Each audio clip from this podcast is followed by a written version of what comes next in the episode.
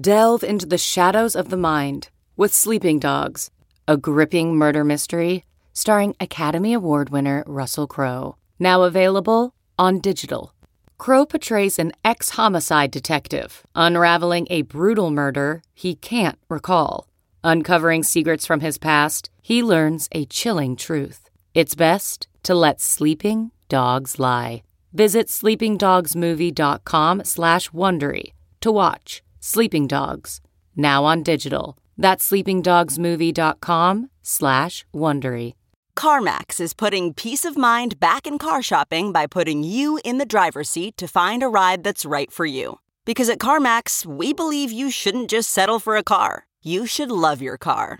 That's why every car we sell is CarMax certified quality so you can be sure with upfront pricing that's the same for every customer. So don't settle. Find love at first drive and start shopping now at CarMax.com. CarMax, the way car buying should be.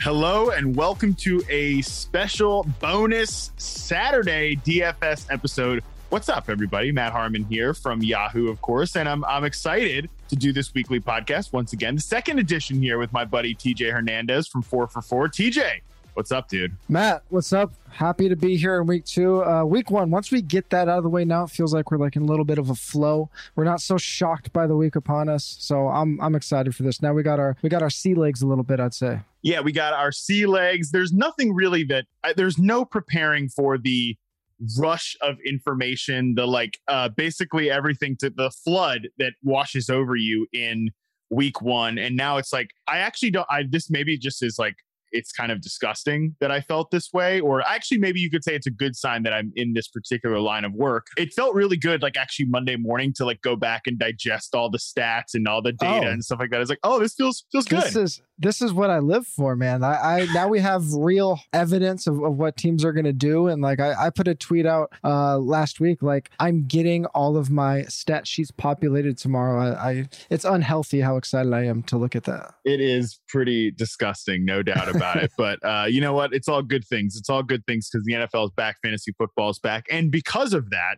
Let me go into my pre-show business speech here. Yahoo Fantasy signups still active. Make sure you do that. Obviously, so many good things going on. If you love DFS, you listen to this episode, you should probably be in a season-long league, and you know, get some buddies together and take advantage of them because you're smarter than them because you found this podcast either via our feed or TJ's feed. No matter what, yeah, go ahead. Like I said, sign up for fantasy football league. And when you do that, of course, sign up for Yahoo Fantasy Plus. Take it for a test drive with a free trial. YahooFantasyFootball.com slash plus. All right, TJ, no fooling around here. No more goofing around. Let's talk players. We're going to do the same thing that we did last week, basically. But actually, before we get into that, I I, I think uh, this, this the way that we started off last week's episode was just basically like some kind of basic DFS 101 type of thing. We're not going to do that, but I do actually want to start this podcast every week with just kind of like getting your general overview of like how you felt about last week's slate and sort of the takeaways that I think we could bring over from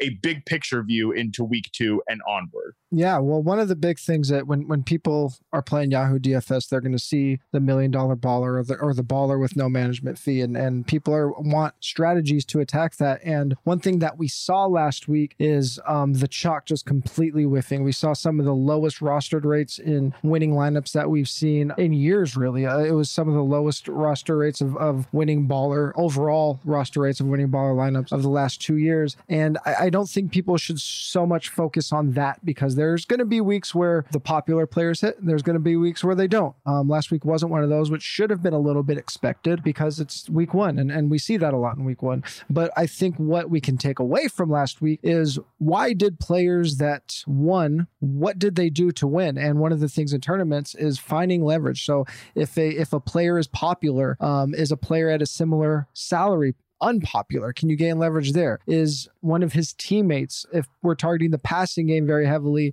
is it the running back that goes off? Um, or is it a player on the other team? So, one thing that I, I saw in these winning lineups very consistently, no matter what type of tournament you were playing in, it's not just the players that you can find leverage on in DFS, it's the players that you could find the most leverage on in DFS. So, is it a player where not only is it a salary pivot, but it's a leverage play off of his teammate and the passing game on another team? Uh, look looking for those situations. Like you're going to hear anybody that's new to DFS can say, this quarterback's going to be popular, so I'm going to play the team's running back. That's really easy to figure out. Is he also a pivot off of Derrick Henry because of his salary? And are there two receivers on the other side that are going to be popular? Things like that, I, I think, are really important. So finding the most leverage really stood out to me from a tournament standpoint. I love that type of stuff because this is the type of thing that you are really in the weeds in and, and know about and everything like that. And that's the stuff that most people Uh, you know, every podcast can tell you about players and plays and all that stuff. And I could sit here and talk about that all day, but sure. I could not have given that perspective that you just gave. So I, I want to kind of get that something like that every single episode yeah. for especially new people, but even folks that have been playing DFS for years and years and years. Like I've been playing DFS for a long time now, but I don't always think about that stuff. So it's important refresher no matter what. But let's dive into players and plays, the thing that every the stuff that everybody wants to talk about. Let's start with quarterback. Why don't you give me your expensive and then in well, give me your expensive guy, then I'll like I did last week. I still I still have no idea what the hell I want to do on this show, but uh, let's go expensive, expensive, inexpensive, inexpensive. So you start right. off first. Justin Herbert, $33 versus Dallas. This is a game that we just want some kind of exposure to. We we hear the word upside a ton and, and it's thrown around very loosely. This when we talk about upside in this game, this is not hyperbole. This game has a over under of 55 points according to BetMGM. The spread is just three points in favor of the Chargers. Over the past five seasons, Matt, we've only seen 14 games with a total this high and a spread this low. Basically, we just don't see this type of shootout potential. And the Chargers and the Cowboys set up perfectly to meet those expectations. Sam Hoppen does a really good article over at 4 for 4 with the pun Hoppen to conclusions where he looks at pace and number of plays ran. And Chargers and, and Cowboys were near the absolute top in pace and plays run in week one. We saw Tom Brady dropped 379 and four on this Dallas defense last week. I think that's going to be very consistent. We're not going to get 404 from every quarterback, but Dallas is going to be giving up a lot through the air. Justin Herbert has the weapons to do it. We want exposure on either side of the ball here, either passing game, but Justin Herbert, 33 bucks. I think he's $1 less than Dak. So really you can't go wrong, but Justin Herbert just stands out as a guy that I'm playing as much as possible this week. I know it's the Chargers, and like I think we as quote the media do this every single year with the Chargers. But like if you weren't gassed up by what you saw from the Chargers in week one, even if they didn't like blow away Washington with an injured Fitzpatrick, I think in context, if you weren't gassed up by what you saw to the Chargers from an offense and a defense, we'll hit on their defense, I think, when we get to the one of the your receivers here. Yeah. If you weren't gassed up about the Chargers, I don't know what you're doing, man. Like Justin Herbert, we often talk about we often do this stuff, TJ, where like we we look at an offseason move or a series of offseason moves moves and we get we get over our shoes about like how we expect this to just be fixed immediately. The Chargers offensive line was a huge question mark going into the offseason. They draft Rashawn Slater. They pick up a, a bunch of guys in free agency, including Corey Linsley. That looked like an instant hit against a, a really good defense in Washington. Justin Herbert was only pressured on 12% of his dropbacks, the lowest among week one quarterbacks. I think that just increases the offensive viability overall. And last thing on that, too, remember how Keenan Allen was friggin' 18 bucks last week? We talked about this. I was like, yeah. I was personally outraged by yeah. that. Well, he's like $29 this week. So it's, it's a little bit of an improvement there. Yeah, well, I mean, they didn't blow out Washington without after Fitzpatrick got hurt, but I mean, I think we should actually kind of be encouraged by that in terms of like they did the smart thing, right? You're playing against one of the best defensive lines in the league. You're not going to have Justin Herbert taking these seven step, three second drops trying to get the ball out. And we saw, look what Mike Williams did. He had an average depth of target of like seven or eight yards. He's a guy that typically, I mean, people think of him as a guy that just ran and they were getting the ball to him quick. We know they're going to do that with Keenan. So if they're dialing up smart adjustments like that, you have to think that they're going to flip it and they're just going to attack the hell out of this Dallas secondary. I absolutely love what I saw at LA's offense in week one. Uh, my expensive quarterback pick is Russell Wilson. Just you know this the titans man oh my god what a nightmare performance for the titans in week one offensively but especially defensively I, mean, I think that defense just stinks out loud man mm-hmm. and and russ love the fact that their play action rate doubled from week one of what we normally see uh, out of what we saw out of Seattle's offense last year. I think that just increases the overall efficiency. I love that he was kind of taking some of the layup routes that I thought Shane Waldron would bring to this offense. I really like DK and Tyler Lockett both as plays too. I think that, you know it's an expensive stack, but I think it's one that's worth it overall. And I, I don't know. The t- I go back and forth on what I think about the Titans in Week One and whether how much they can keep pace in this game because I do think Seattle's going to be high flying. I think that the Titans can get back there, but God, I, I, got a lot of concerns on that. But either way, love Russ in this game, no doubt about yeah. it. I, I actually like the Titans to keep pace in this game. Um, I think week one was a an aberration. I mean, I, I do think they're going to have problems on that offensive line, and they're just not going to get down by two touchdowns in a blink of an eye every week. That's just not how the NFL works. It's crazy to say in week two, but I really think that Todd Downing might be feeling some heat to do better this week. Yeah. Um, they they looked awful without Arthur awful. Smith, and and you talked about play action with Seattle.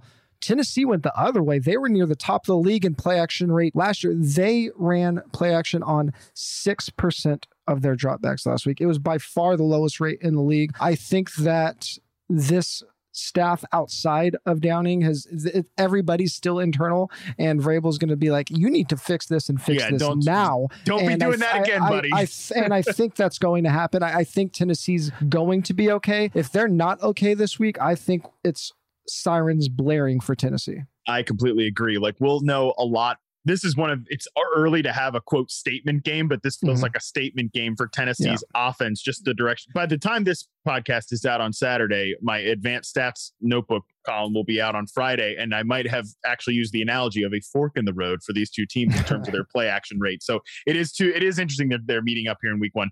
Let's talk some cheaper quarterbacks. We both mm-hmm. got guys at 26 bones here. Where are you at, TJ? Yeah, the uh, I mean the top of the the quarterback crop is amazing this week. So like I don't think good. you have to drop down necessarily, but if you are looking for some salary relief, Baker Mayfield at, at 26. The Browns have the second highest implied point total of the week. They're above above 30 points. That's the most important number when it comes to correlation for quarterback fantasy scoring. And I, I think people will probably be off Baker because they were supposed to have this big shootout against Kansas City, and then Baker didn't throw a touchdown. But what Baker did do is he threw for 321 yards on just 28 attempts. That 11.5 yards per attempt was the third highest in the league last week. And we want to be targeting efficiency with our quarterbacks. We saw this Houston defense give up 22 Yahoo points to Trevor Lawrence. That was a top top 12 uh, game for Lawrence. Obviously, they were a negative game script, but again, we're going back to efficiency. Baker showed that. Jacksonville didn't have a lot of plays in neutral game script. They got behind quick, but they threw nine out of 10 times in neutral game script. So I don't think Cleveland all of a sudden is, is throwing 80% of the time, but I, I think we might have mentioned it briefly here last week. We did see them flip to a, a, a somewhat pass heavy um, plan down the stretch last year when Baker got efficient. And I think we'll see them be a lot more pass heavy than we saw last week, and and I like Baker a lot for all those reasons. Yeah, and Baker too threw twenty percent of his passes twenty plus yards down the field. Like even without Love Odell that. Beckham back there, the fact that they were gunning it deep, I think, was impressive. Yeah. Was how do you not overall. how do you not throw deep to David Njoku? David Njoku, Anthony you, Schwartz. You, you have to do it.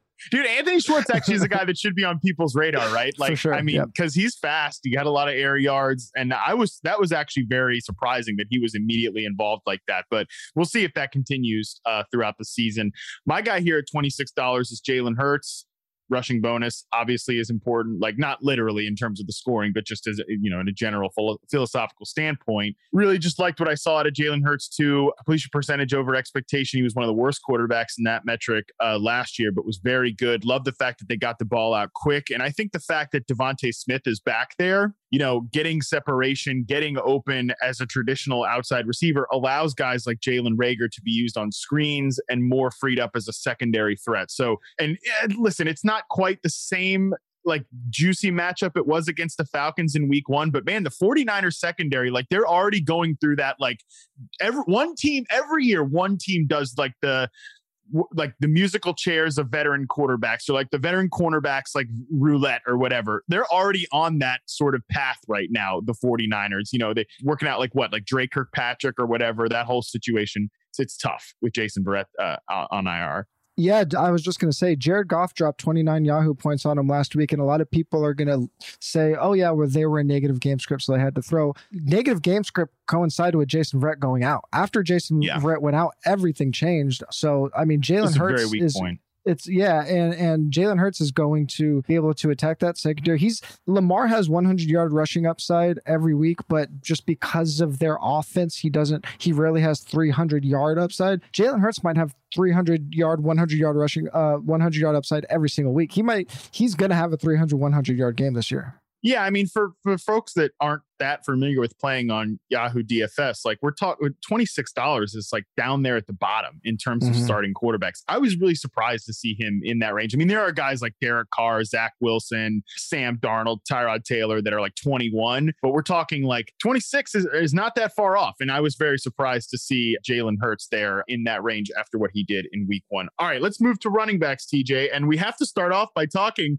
We talked last week basically like anytime that you say to, to, to, paraphrase your words, anytime CMC is on the main slate, you just yeah. find a way, you figure it out, you put him in there. Well, he's on the main slate, and he's not even the most expensive running back. Alvin Kamara is one dollar ahead of him, but I and I get it, right? I mean, the Panthers were slaughtered by running backs last year. Alvin Kamara was great in week one for the most part what are we just are we jamming CMC in there and figuring the rest out? Definitely in tournaments, he's probably going to have like a roster rate. Before, there, there might be eight running backs with a higher roster rate than CMC this week. I mean, he. I, I talked about uh, Jalen Hurts having 300 passing, 100 rushing upside. CMC is probably the only guy that can go for 100, 100 on on any given week, and he almost did it last week. I think he had almost, 98. Yeah. I think he had 98 rushing yards and 89 receiving yards. So if he finds the end zone, like he's breaking the slate every time time. So if he's not the most expensive guy, yeah, that, that's going to be our, our, I guess, our CMC caveat for now. That will be our CMC caveat. Let's go with um, some guys that are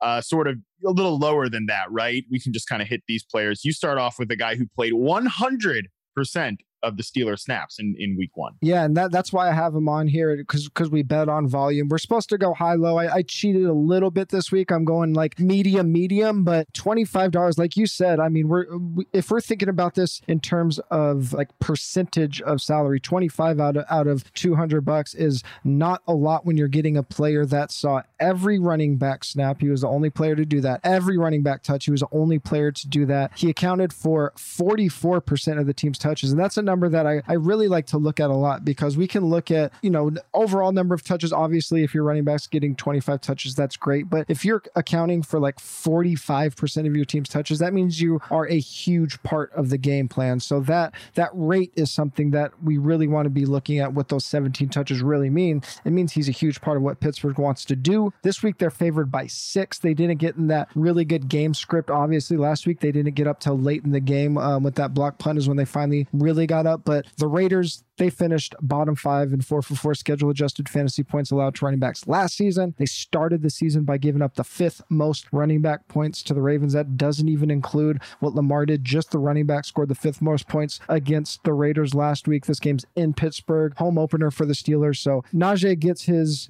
uh, Najee, sorry, gets his big workload to start the season. I think is coming out parties this week yeah, 25 bucks for Najee Harris. I, I like the like the uh, option there a lot. I mean, I think that look, there every indicator was positive from week 1 except for the box score. I think this week is the week where he has that big coming out party for sure. I mean, the Raiders, I will talk about their defense a little bit later in terms of some nervousness I have for my flex pick here, but I'm going to I'm to save it for now and and really talk about just the fact that their run defense still looks like it's not very good. I mean, Ty'Son Williams could have had like 150 yards rushing if the Ravens just like arbitrarily just, just, didn't decide like you know what it's time for it's time for Latavius Murray. It's all right. Another twenty five dollar running back here, Nick Chubb. I'm just going to basically say for all the reasons that you said earlier in terms of uh, obviously what we expect the Browns to be able to do to the Texans. I think the Texans are still a bad team. I think the Browns are obviously our favorites. They're at home. This is the this is the perfect type of situation where we would want to use a back like Nick Chubb. You're always counting on efficiency over true like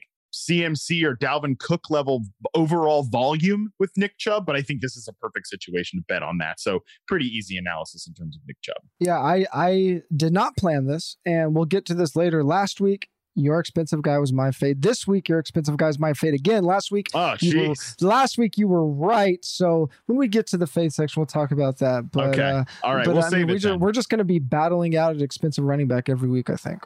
All right. Well, listen, I'm down to do that if you uh, if you will, especially since I started off one and zero. Oh. I'm on a hot uh, streak okay. here. okay. Speaking of a hot streak, another guy who got a ton of work is your second pick at running back here. Yeah, Joe Mixon. He is four for four's top running back value of the week at $24. I mean, he put up, we talk about CMC, he put up CMC numbers. He led the league in touches with 33 last week. He led the league in percentage of team touches with 60% of team touches last week. Christian McCaffrey and Antonio Gibson, the only two backs besides Mixon uh, with a touch share over 50%. I talked about that team touch share number with Harris. Mixon just blew it out of the water. Four targets to sprinkle on top of that that. Not a huge number, but just enough to keep him relevant, not nervous if he is going to be an underdog. And if we look who he's playing against Chicago, Henderson went for 82 total yards and a touchdown in a game where the Rams they were really, really pass heavy. And sure, they were in a little bit of a good game script, but uh, Henderson had a really good game on an offense that didn't want to run the ball a lot. Cincinnati wants to run the ball a lot, fourth highest running rate in neutral game script last week. So don't look at that ranking against running back number that might still be hanging there from Chicago last year. Mixon's in a really good spot against the Bears this week. Yeah, I mean that Chicago defense does not look like a unit that moves the needle in terms of mm-hmm. like, especially on the secondary, especially in the back end. There, they look like they've got some problems. Ooh, I have some notes on that coming up.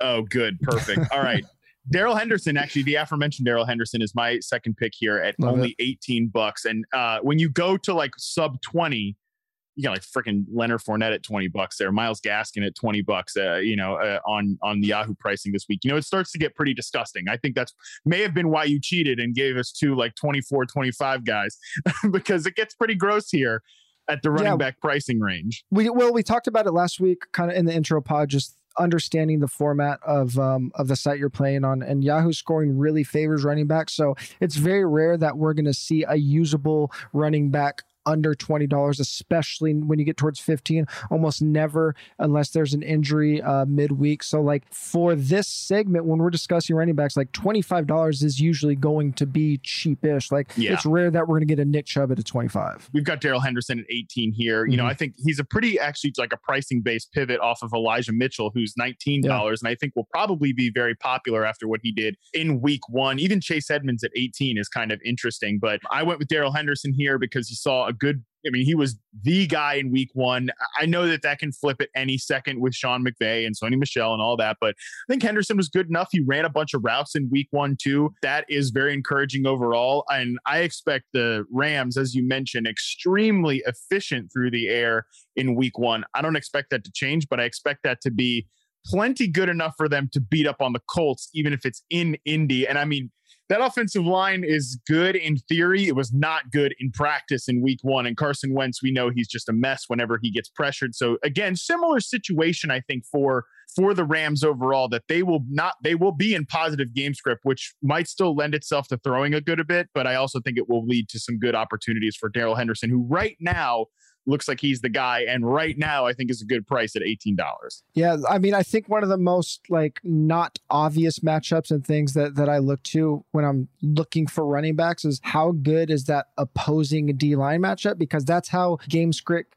can get flipped like on a dime, right? Yes. If Aaron Donald gets back there, gets that strip sack fumble, and all of a sudden the Rams are up by 14, now Darrell Henderson is rolling. Uh, so, so I like the fact that you brought up the, the O line because I was actually thinking about that when I I saw you put Darrell Henderson down. Yeah, exactly. I mean, and it's Carson Wentz, dude. Like, if there's anybody that's going to have like a, a back-breaking game flip scripting, uh, I mean, ga- game script flipping uh, yeah. turnover, it's damn Carson Wentz, especially with the line kind of working into form after COVID issues, injury issues, and Eric Fisher still not playing for this team. So uh, I, I like that's a lot of why I like Darrell Henderson. Like, he seems just seems too cheap. He might end up being in like all of my builds basically this weekend because of that, which could go either way. Uh, so let's move on to wide receivers here. I love your pick to start this off at 24 was almost one of my guys here. We talked about having access to to the Chargers and the Cowboys. Herbert with the the passing game on on the Chargers, bringing it back with Amari on the Cowboys side. I mean, we saw Dallas throw 82% of the time in neutral game script last week. I mean, granted, it's against probably the best run defense in Tampa Bay, but I mean, this game sets up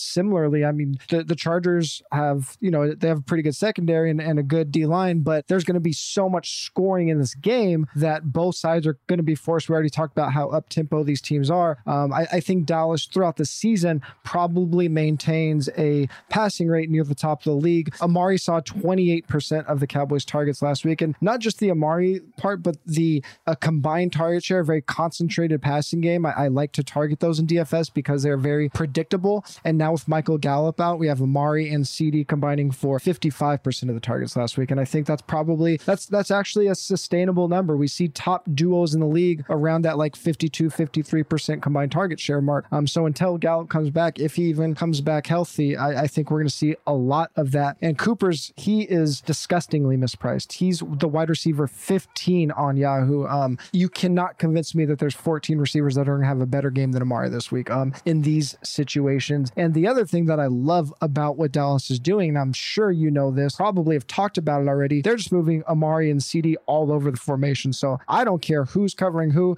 They're putting Amari and CeeDee in spots to succeed. They're going to be on the left. They're going to be on the right. They're going to be on the in the slot. They're going to be in motion. They're doing everything with these guys, and and that just sets up to confuse the defense. And, and Dallas is going to match. They're going to go toe for toe with Cowboy. Um, sorry, the the Chargers in this game. I mean, I agree with everything you just said, and the biggest thing to me too, like all of these offenses where like Tampa, same. It's the same thing with Tampa too. Like if if Mike Evans was to ever go down, we'd be smashing Antonio Brown or Chris mm-hmm. Godwin at twenty four bucks literally every single week. Every time. It's the same thing here. You know, with Dallas and these guys, it's twenty four bucks for Amari Cooper is insane.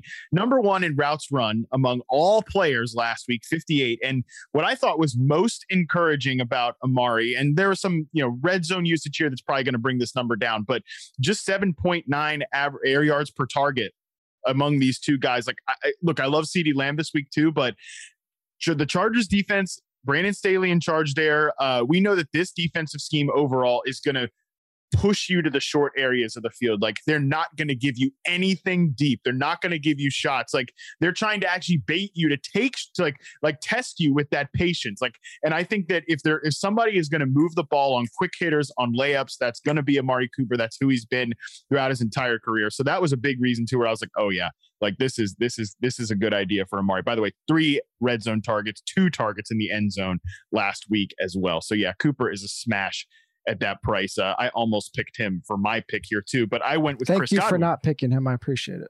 Well, I want it's like I said, this podcast is all about me making you look good, except when it comes to fading expensive running backs. Apparently, okay. well, we'll see. Right. We'll see when Nick Chubb goes for like 15 for 48 sure, or something this sure. week with no touchdowns. Okay, my pick is actually the aforementioned Chris Godwin. Love the volume that he got in Week One, and I just wanted to make sure we talk about the Bucs on this podcast because Brady, by the way, is the most expensive player on the slate. What's up Oof. with that? What's I mean, I, I, I guess when you go for 404, it, it gets people interested. Well, yeah, it does get, and you also happen to be Tom Brady. That probably helps too. But I don't know that I'm going to be playing Brady at that price. But I definitely am interested at Chris Godwin here. $28, saw a just boatload of targets in week one. And overall, too, it's still the Falcons defense, man. That Falcons defense still looks like a train wreck. It's probably, if it's not the stone worst, it's like the one of the three or four worst in terms of just personnel based defenses. And and they were a mess against the Eagles in week one. I want access to this game somehow. And I still think that and I, you know, I'm, I'm I'm tempted to actually play Calvin Ridley and Kyle Pitts too after the disappointing week one. But overall, I, I, do think overall, like you know, when you look at Chris Godwin, he's he's he was my favorite receiver on this team coming into this year, and I mean, he's twenty eight dollars. That's you know, Antonio Brown's 26, Mike Evans 27. I'm tempted to go back to AB, but I just think that the one with the most consistent role and production in this offense is going to be Chris Godwin. Yeah, every, every Friday I drop an article on Yahoo looking at strategy and stacks for the baller, and I may not have, may or may not have Godwin in there. I mean, he he might be like I, don't know if a player can fly under the radar after seeing a 30% target share in a week, but Antonio Brown had a big game. Rob Gronkowski had a big game. So, like, there's a chance that people, I don't think he'll go overlooked, but just won't be as popular as he should be. And if we look at, at correlations, the games that Tom Brady really spikes are the games that Chris Godwin typically spikes last year. They had the highest player to player correlation if we look at half PPR scoring, like Yahoo is, and with the highest implied point total on the slate, that would suggest that this is a Chris Godwin week. Uh, yeah, I love it. I mean, Chris Godwin, I think is actually just an overall underrated player, not even just from last week. I think he's the I think he's the alpha of this offense, but that has been my take for a while now. So, all right, let's move on to your cheap receiver, who is Tyler Boyd at 15 bucks. Yeah, we talked about you. You hinted at the Chicago secondary. What we saw last week is that they're really bad all around, but they really struggled against players in the slot. As a team, when players lined up in the slot, they allowed 11 catches for 138 yards. And then Marqui Christian, their slot cornerback, Matthew Stafford, every four throws was against was to Marqui Christian. He threw against him 25% of the time. Christian allowed two scores. He was just getting roasted. And Tyler Boyd, uh, as you know, 92% of his uh, routes came from the slot last week. If we look at this team, one thing that we went into the season and we talk about not overreacting to week one and having time to have a real sample size. We went into the season thinking that this is going to be a, a target share that's pretty spread out because of Tee Higgins and Ja'Marr. Obviously, Ja'Marr had the 30% target share last week, but Tyler Boyd is their best possession receiver. This is a game that sets up for the, the Bengals to really attack the slot. But then all of a sudden, after one week, we have Tyler Boyd down at $15, Ja'Marr and Tee up at $20. When we only have a $200 salary, that $5 difference, that's a pretty big difference. He's $5 cheaper than those other two guys. So he just really stands out to me um, in an offense where we're not going to see a player's not going to get 30% of targets every either every other week. It's it's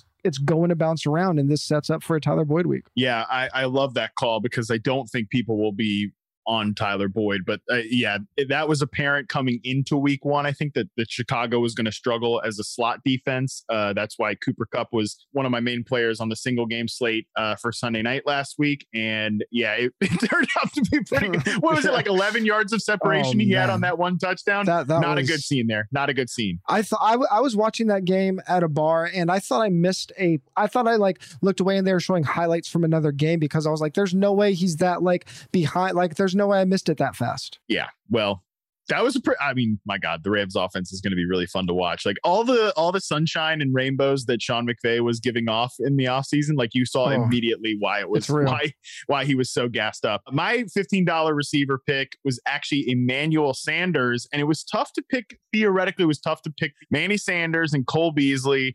Um, because from like a routes run perspective, they were actually pretty equal. Cole Beasley tied Stefon Diggs for the team lead with 55. Emmanuel Sanders with 52. Snap share pretty similar. Actually, Sanders was on the field for two more snaps than Beasley. Target share wise, it goes in Cole Beasley's favor 13 to 8. But what I thought was interesting and not really what I expected, you know, we're talking about uh, like a six yard average depth of target for Cole Beasley, which is to be expected. Emmanuel Sanders, 16, 18.6 air yards per target for Manny Sanders. That kind of struck me as a surprise for his age, but you know, I'm not saying he's going to be like the deep threat of this offense every week. Obviously, that's going to be Stefon Diggs, but that sort of usage was pretty encouraging. I think for Emmanuel Sanders. So here at $15, when I think Beasley from a target perspective might be a little more popular, kind of like looking at Sanders here because it was clear, you know, Gabe Davis he still runs 34 routes. Like he's, but he's the fourth receiver, man. Like there's just, he's just not better than Emmanuel Sanders at this point, period, even though he scored the touchdown. And I like this game environment overall, actually, for Buffalo as a bounce back spot against Miami. Yeah. Um, only eight players last week had an average depth of target of at least 15 yards on seven or more targets. Uh, a couple of those guys Tyreek Hill, Ja'Marr Chase, DJ Chark, Brandin Cooks. Throw Emmanuel Sanders in there as well. He was up there. And then Buffalo, they did, in terms of play action rate, they did what Tennessee did. They just didn't use play action uh, last week after being one of the most heavy play action teams in the league last year. Unlike Tennessee, I'm not worried about Buffalo. I think Brian Daboll and Josh Allen get that fixed really quick, and I think they get it fixed in week two. Yeah, I just think we didn't give the Steelers defense enough respect coming to week one. Like that unit is still badass. I mean, Melvin Ingram is like basically he's as good as Bud Dupree, right? Like that was such a that was such a sharp signing. It's weird. For, I can't get over seeing him like in number eight though. Like any of these defensive players in like a single digit number is, is freaking me out a little bit. They had a play last week where where they basically left the edge open on on I think it was a third and three and and uh and the Bills tried to run to the outside, and Minkah Fitzpatrick came like a damn bullet and took like it was one of the best plays from a safety I've ever seen in my life, and it was just a simple third and three tackle. That defense is terrifying. It is terrifying. The Steelers are forever; they will never go away let's move into tight end here. Uh, no shock, TJ. You have the guy here who saw about uh, 55 targets in week one. You talked about Tom Brady being the most expensive player on the slate. Rob Gronkowski is the most expensive tight end on the slate. This is 2021. not it's not 2011. It's 2021. I think Yahoo got the wrong calendar. It's I didn't even. Oh my god! I didn't even notice that. I normally, just, I mean, obviously Travis Kelce's not like I should. I just look at it's like I assume Travis Kelce's there. He's not on this slate, obviously, but still, like I didn't even notice that, dude. What? Darren and and to double down on it, Darren Waller's not even top two in salary. He's number three oh, in salary no. at the position. He saw 37% of targets. So I'm not gonna go through the the stats for Darren Waller. I'm gonna go back to Gronk. First of all, whatever contest you're playing on in Yahoo, I want you, he should be a contrarian play because of how high his salary is. His roster rate should be super low. If you're playing in a contest and Gronk is like popular, keep playing that contest, whatever yeah, yeah, game yeah. it is, because he shouldn't be. I, I just want to like let's do a little thought experiment with Darren Waller. He's twenty two dollars. He would be his if he was a wide receiver, he would be priced as the wide receiver twenty one. This other wide receivers that are $22, Chase Play, Claypool and Jarvis Landry. So in a vacuum, would you rather have Chase Claypool, Jarvis Landry, or Darren Waller? I, mean, I think it's really I think it's Darren Waller. yeah, I think it's, I think it's the guy that like has he, his quarterback has tunnel vision for him, and he yeah. happens to be great. So sometimes we don't need advanced stats. We don't need target share numbers. We just need to look at things like these horrible salary inefficiencies. And this one's just like staring us in the face. So we talk about Jam CMC. I think Jam Darren Waller this week. I mean, let's get Darren Waller's price up to like what, like thirty four dollars by the end of this thing. I, I I think it will be. I mean, we've if if I I think Kelce was thirty two last week. Uh, Waller will be right there. Yeah, I mean, in that context too, ten bucks lower than what Travis Kelce was last week, and mm-hmm. like, oh, he's Jarvis Landry or Chase Claypool pricing, like right. pricing point wise. That's a great way to look at it that I don't think people look at it enough. So that's all the analysis that you're going to get on Darren Waller, which was actually more than it ended. I thought it was going to be. My guy Tyler Higbee here. I didn't go for any of the expensive ones because I was like, uh, yeah, if you're not playing Darren Waller at freaking twenty two dollars, like what are you yeah, doing? I'm not gonna I'm not gonna advocate for George Kittle at twenty three. Sure, it's hell not gonna advocate for Rob Gronkowski at twenty four dollars. Gronk's gonna score another two touchdowns and, and ram this in our face, but that's fine. That's fine. That's, that's fine. fine. Let him let him get up to thirty-two dollars and let people yeah, play him at thirty-two. Let's get, let's Gronk, Gronk, up, to thirty-two dollars. I mean, he's like what thirty-two years old, so there we're it's fitting one dollar per age on the hey, earth. Hey, hey, hey, we're we're getting close to home. Easy, easy on the thirty-year-old. Mid thirties is not old, Matt. No, sure. I mean, I am officially in my 30s now, so uh, I'm I'm washed as well. We're all we're all finished. We got to take like dude with Gronk. By the way, had it, has it figured out, man. You just take a year off from your employer, and then you come back better than ever. I proposed it. that and uh, got turned down. Yeah, same here. Uh, we'll see. maybe maybe at some point in our 30s. Uh, my guy here is Tyler Higbee at $16. Loved Higbee's usage. Ran a route on over 90% of the dropbacks. Was on the field for 100% of the snaps. He's going to be I thought he was so underrated coming into the year. You mentioned it too, just eight for the Bears over the or eight against the Bears over the middle of the field. Uh, just think he's I think he's too low priced as well. You know, we've got these are some of the guys ahead of Tyler Higbee, like Jonnu Smith, who's banged up and is sharing is not even running the most routes among the tight ends there. Hunter Henry, the other guy mentioned there as well. and Austin Hooper, Austin Hooper at sixteen dollars with Tyler Higbee sixteen dollars. Dawson Knox at fourteen. Give me a break. Yeah, uh, I'm definitely playing Tyler Higbee at sixteen dollars. You've got another one though, sort of in the same range. Uh, Dallas Goedert at 14. Yeah, I actually was thinking about saying that the who you mentioned earlier, Kyle Pitts, but again, like unless it's a tournament, paying four more dollars for Waller just it's it's too hard to not play him there. But Goedert's down at, at 14. Um, he didn't run a ton of routes last week, but he still did see five targets, I think, on just 28 routes. That's a, that's a pretty decent target rate. I, I like him more just because you can stack him with the guy that you mentioned up top, Jalen Hurts, and we saw uh, TJ Hockenson go for 897 to one against the San Francisco defense last week. So um, um, I, I, think we see Goedert's routes and targets go up a little bit more this week in the spot against this uh, Niners secondary, and we have him ranked as a top five value on four for four. So this is more just a, a pricing play and an upside tied to his quarterback. There there isn't a lot of indication that he's going to be like near the top of the league in in terms of volume at his position, but we don't always need that in DFS either. Absolutely, and if you're kind of really trying to scrape the bottom of the barrel, you know there wasn't there's not like a ten dollar one where there was with like Gerald. I had Gerald Everett last week, Everett's thirteen this week. Jared Cook is $13 this week. I like kind of like Jared Cook if you want like cheap access to that Chargers Cowboys game. Cook actually had pretty surprisingly had pretty good usage, 31 routes for Jared Cook, was on the field for a ton of the passing plays overall, eight targets from Justin Herbert. Like, I just, again, he's a cheap access to this game that we really, really like. Uh, so if you want to go super cheap at tight end, Jared Cook is an option there. All right, let's move into defense. You actually have the defense that you've been banging on. I know.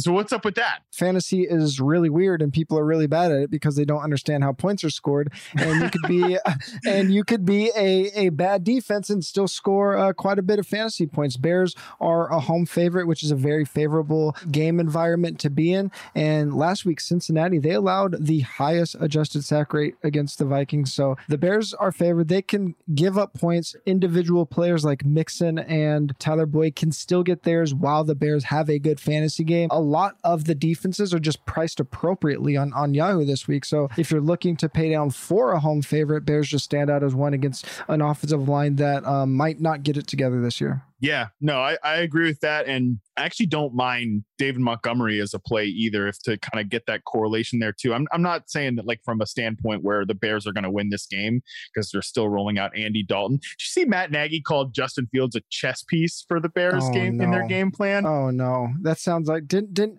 Oh no, that's not. I don't like that at all. That sounds That's, like uh, sounds like Taysom Hill or something. It's weird. I don't know. The the Bears have put themselves in a very weird position with this whole thing. But we won't rag on the Bears because that happens enough in in the media game. I've got the Panthers here at twelve dollars. If you want to get access to some of these guys like that we've talked about, you know, you want to have CMC, you want to stack Russ and DK, you want to you want to get some of these Chargers and and Cowboys. You want to stack that game up. You got to go cheap somewhere. Defense seems like it makes sense. I kind of like look, the Jets' offensive line is bad. Zach Wilson was pressured over 50% of his dropbacks in week one. But I also think some of that is kind of Carolina, too. Like, I think that some of these guys, like Brian Burns, Derrick Brown, some of these, Shaq Thompson flying around, Jeremy Chinn flying around in week one. I actually think this defense is you know they're not going to be great but i think they've got young players that are, are are approaching the apex of their career new orleans has a great offensive line like you're going from like the stone worst potential offensive line to like maybe the best a- against the Saints this week. But nevertheless,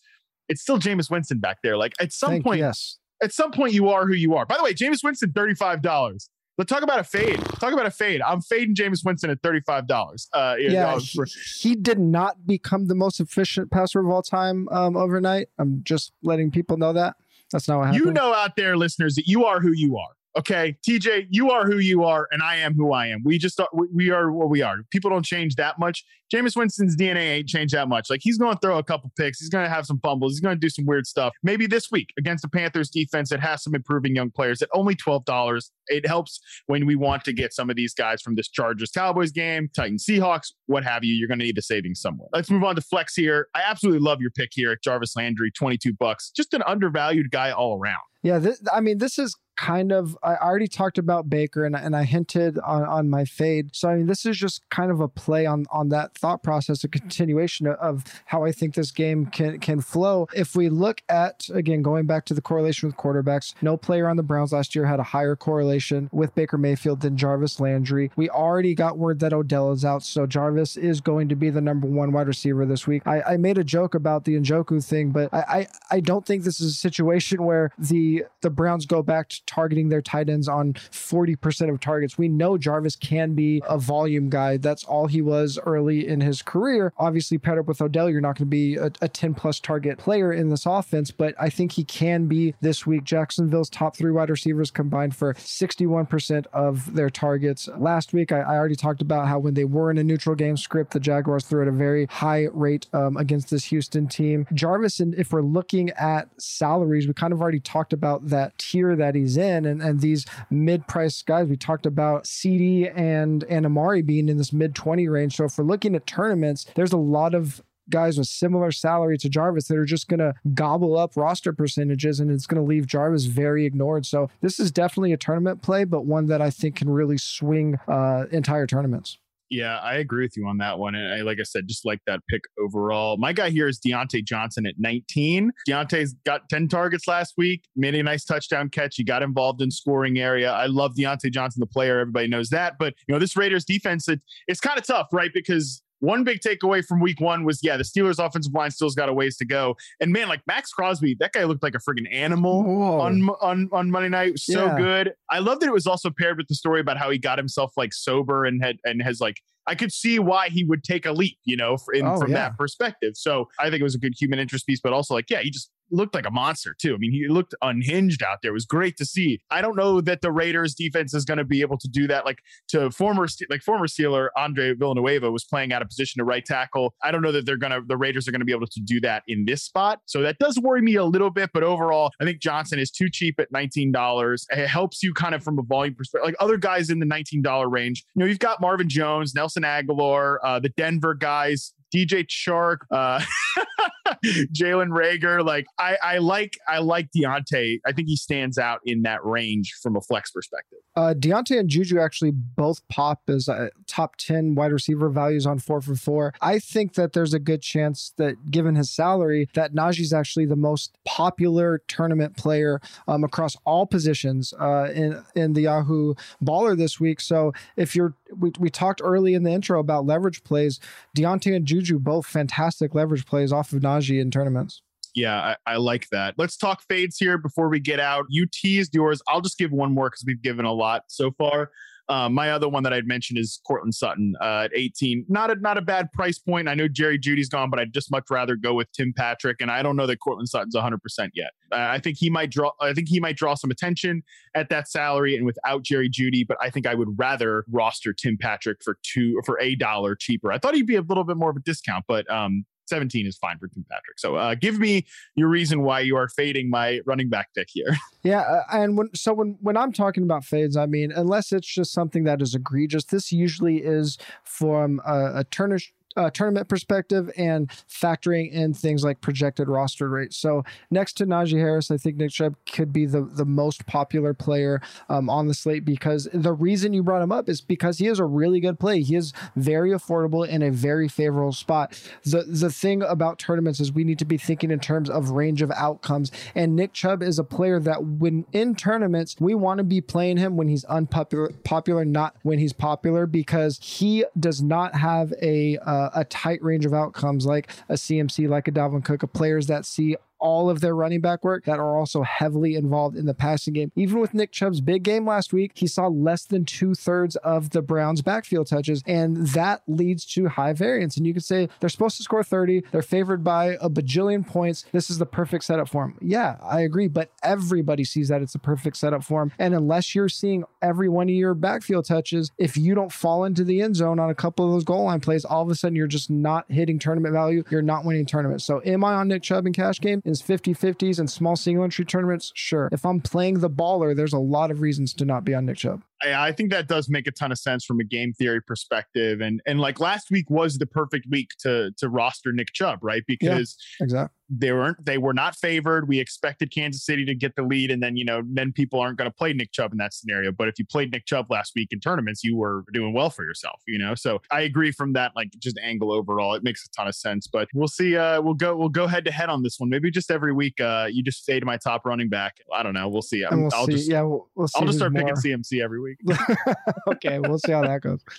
not, not going to happen that way. All right, TJ, that was great. Uh, I feel like we hit on a ton of players, a lot of games, a lot of situations. Uh, tell the people that are listening to this from the Yahoo feed, Yahoo Fantasy Football Forecast, tell them about DFS MVP and what they can all get there. Uh, if you check out DFS MVP, we're live streaming every Friday at 3 p.m. Pacific to cover all things DFS, no matter what site you play on. And on Sunday mornings, all of our premium subscribers, we do a final look GPP uh, with Jordan Vanek, who does our GPP right up on 4 for 4. And then Mondays, we do a big review with Matt Savoca, my main DFS MVP host. That's a live stream, 11 a.m. Pacific time.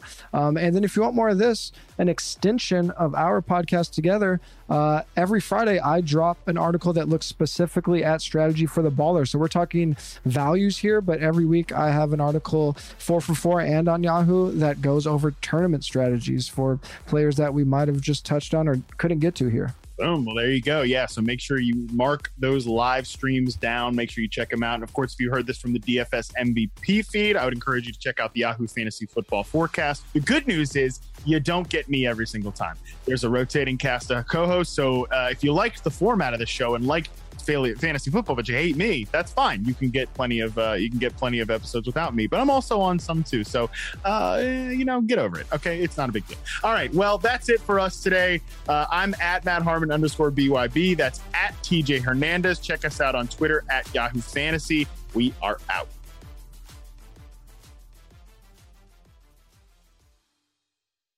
Look around. You can find cars like these on AutoTrader. New cars, used cars, electric cars, maybe even flying cars. Okay, no flying cars, but as soon as they get invented, they'll be on AutoTrader. Just you wait. AutoTrader.